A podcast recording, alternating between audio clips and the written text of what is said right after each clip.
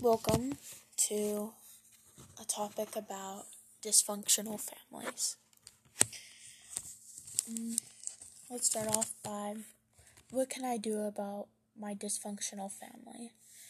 If I were to keep a tally of the topics my dear readers ask me about the most, this is one that would lead the pack. At first glance, the questions that don't seem the same of course. Sometimes it's an emotionally clueless mother, sometimes it's a nar- narcissistic father, sometimes it's a verbally abusive sibling. But it all boils down to the same despair.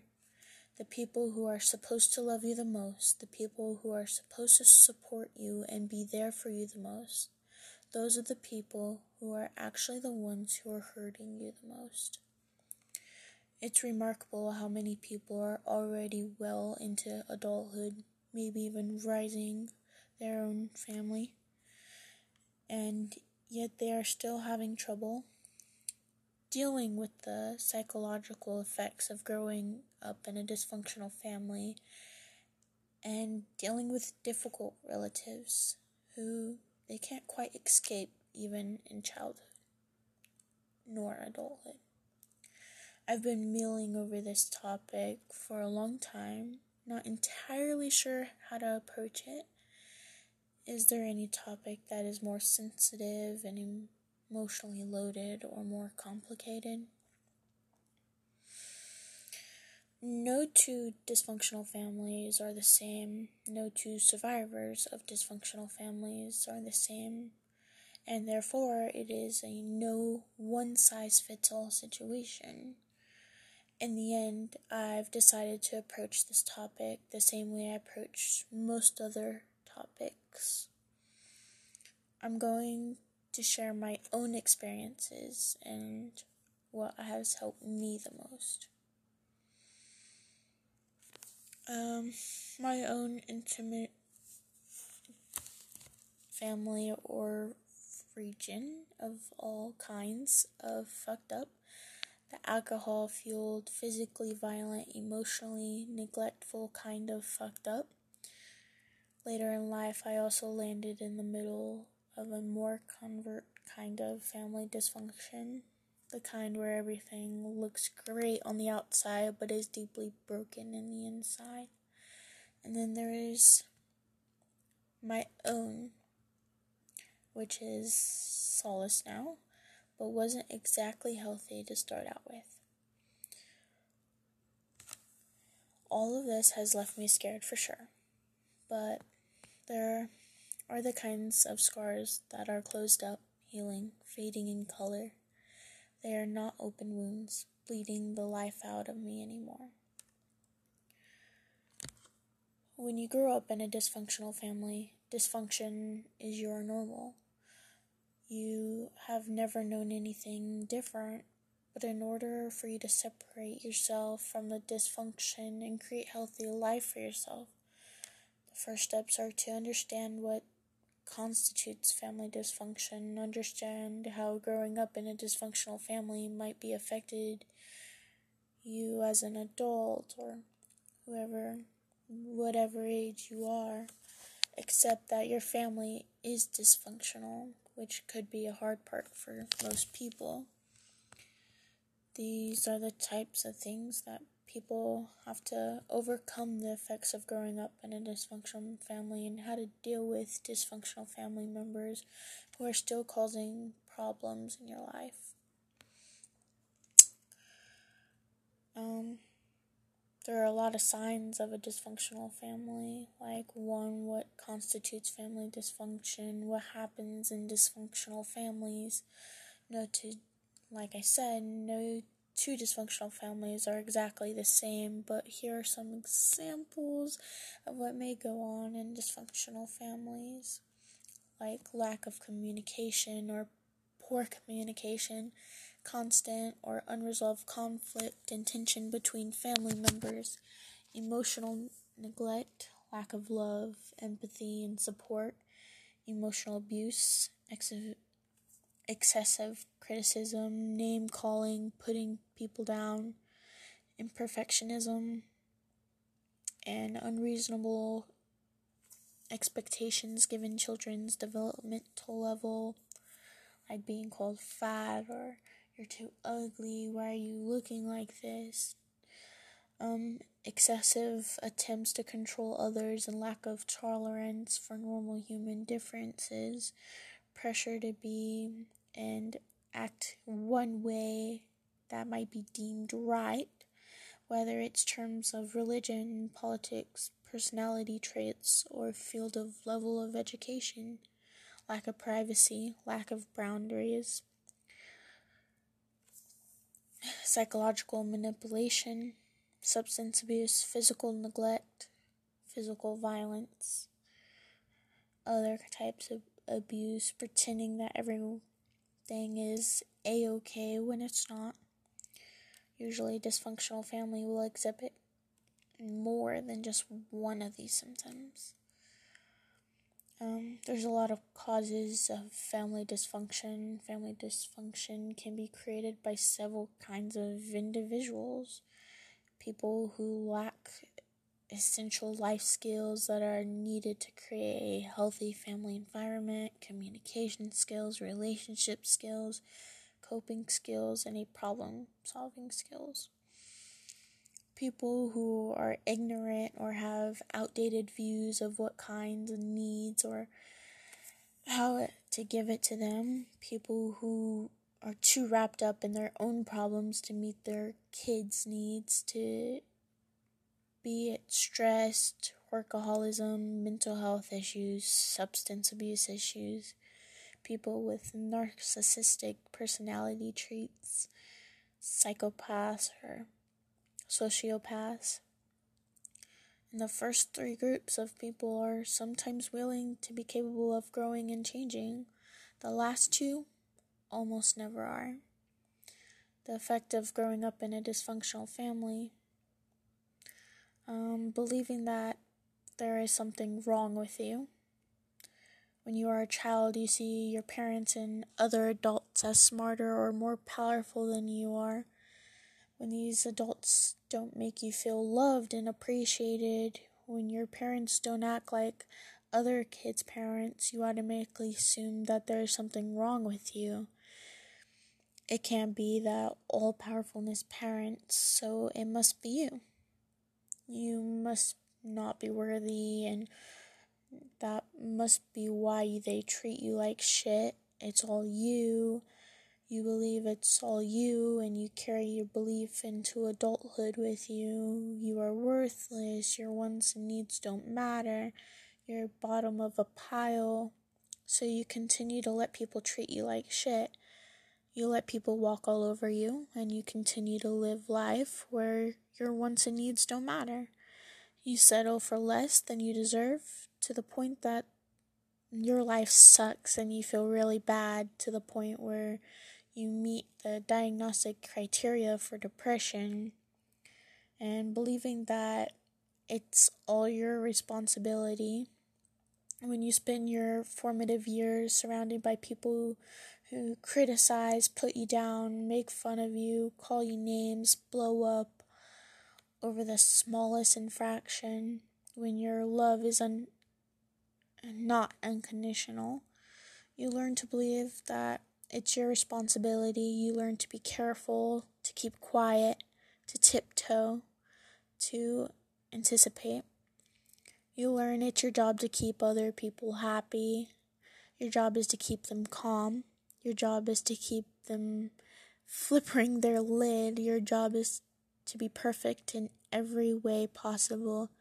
Your job is to please. Your job is to suffer the guilt when you fail. It's all your responsibility and all your fault to the point that you become the textbook's case of perfectionism and people pleasing. Believing that the world is dangerous and people are assholes when you are born into an environment when that is physically or emotionally unsafe and where most people can't be counted on to help you, you learn to believe that the world is a dangerous place, and most people are assholes. Of course you do. You are a child that is all you have ever experienced, even though you may have some opposite experiences later on, and you rationally understand that you no longer need to be scared and worried all the time. The animal part of your brain isn't fully convinced. So you are always just a little bit on guard, always waiting for the other shoe to drop. Your brain is always overreacting on the slightest threat, to the point that you meet all the diagnostic criteria of anxiety disorder. Having low stress tolerance. A child growing up in a dysfunctional family can be under stress for long periods of time. Being exposed to chronic stress as a child can damage not only your mind, but your body as well. A chronic overload of stress hormones that your body releases whenever it feels under threat can be dysregulated your stress response system, fight or flight response so that you become more sensitive to future stressors and have a harder time returning to a normal state after being stressed from other people. Suffering from poor physical health. The overload of stress hormones in a childhood, coupled with a dysregulated stress response system that you carry with you to adulthood can start the chain reaction of a myriad of health problems that may not become visible until you later in life, such as autoimmune disorders, diabetes, heart disease, and cancer. And you may also believe that you are helpless.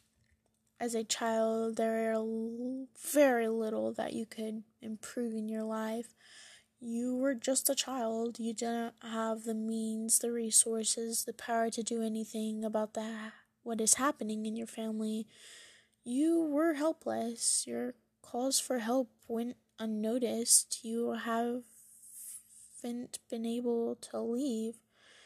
You had no choice, so you just took it and you tolerated, you endured, negative was your reality. So for so long that you started expecting only negative, and then you grew up to be helpless, hopeless adult. Of course you did. Nobody ever taught you that you have the power to change your circumstances. Nobody ever taught you that you are strong and capable. Nobody ever taught you that you have a choice. Nobody ever taught you that there is hope. Um, three, you accepting that your family is dysfunctional. In order to heal, you have to recognize the illness.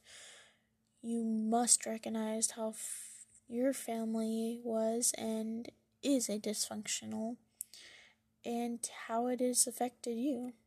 You must accept the reality. Please note that accept does not mean condone. It just means that you see your family for what they objectively are.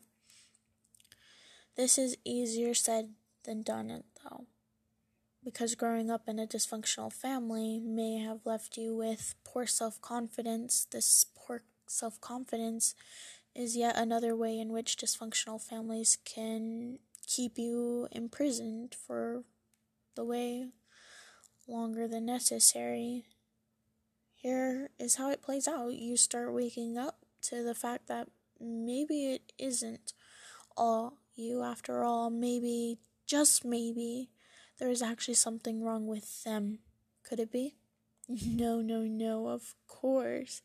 It couldn't be them. You are bottom of the pile, remember? Nobody has ever told you that your perceptions matter. Nobody has ever told you that your family is crazy and your feelings do matter. So you must be wrong about this too. Plus, it wasn't all bad. You probably, um, all the, you're just exaggerating all the bad stuff. You have all these good memories too. And it definitely wasn't as bad as those kids across the road. They really had it bad. You were lucky compared to them. And how come you are so more screwed up than your only siblings. It must be you and not them. This is called the lack of trust in your own experience, dear reader. Self doubt. And it's just another sign that you are indeed dealing with a dysfunctional family, and it means a lot, like it's messing with your head. Don't let me bring up a few points that might help you accept the reality. A family is never all good and rarely all bad.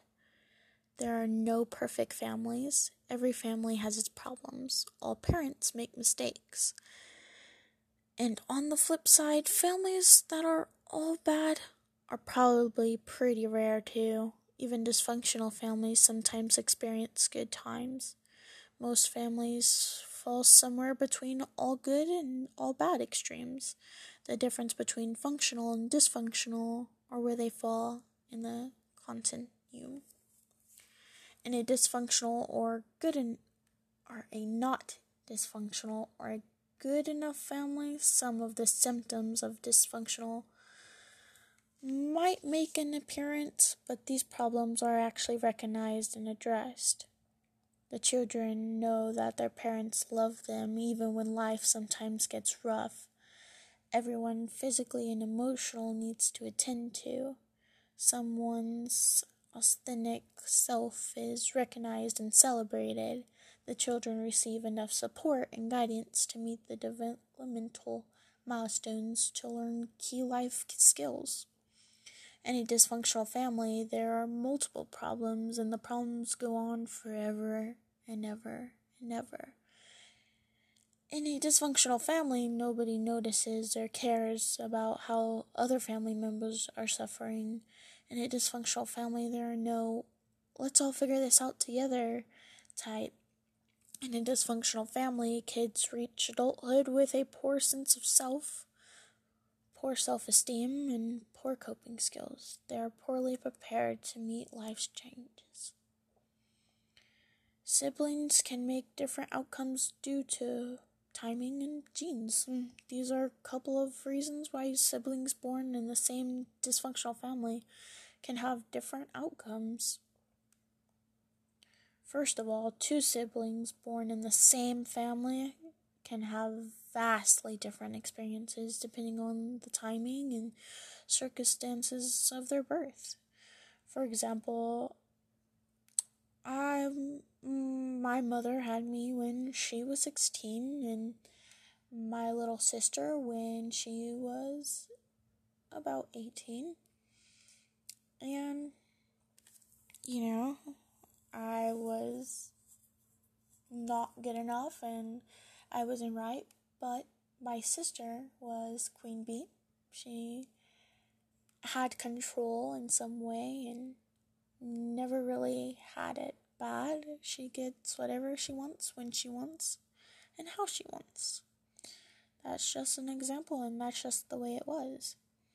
Genetic differences can also play a role in how children react in dysfunctional family environment. Some children share more inborn personality traits with their parents than other children do, which can make adjusting to the parents' antiques rather easier or harder. Genes can also play a role in how children react to stressful circumstances. Children with the gene that makes them highly sensitive people are more likely to end up with a dysregulated stress response system that experience chronic stress that children without the sensitive gene. What matters most is where you are today and what you can do about it. Um, I don't want to spend forever and a day on that. At most, I want you to spend just a little bit of time on that. Just think about what we've talked about and, um, I don't know, maybe use it in your own life. Um, you're not the only one that's been in a dysfunctional family. Maybe just having somebody that can, I don't know, relate with you may may help you. Just know that you are good enough and you're worth it and you're gonna do great in life. Just take it one day at a time.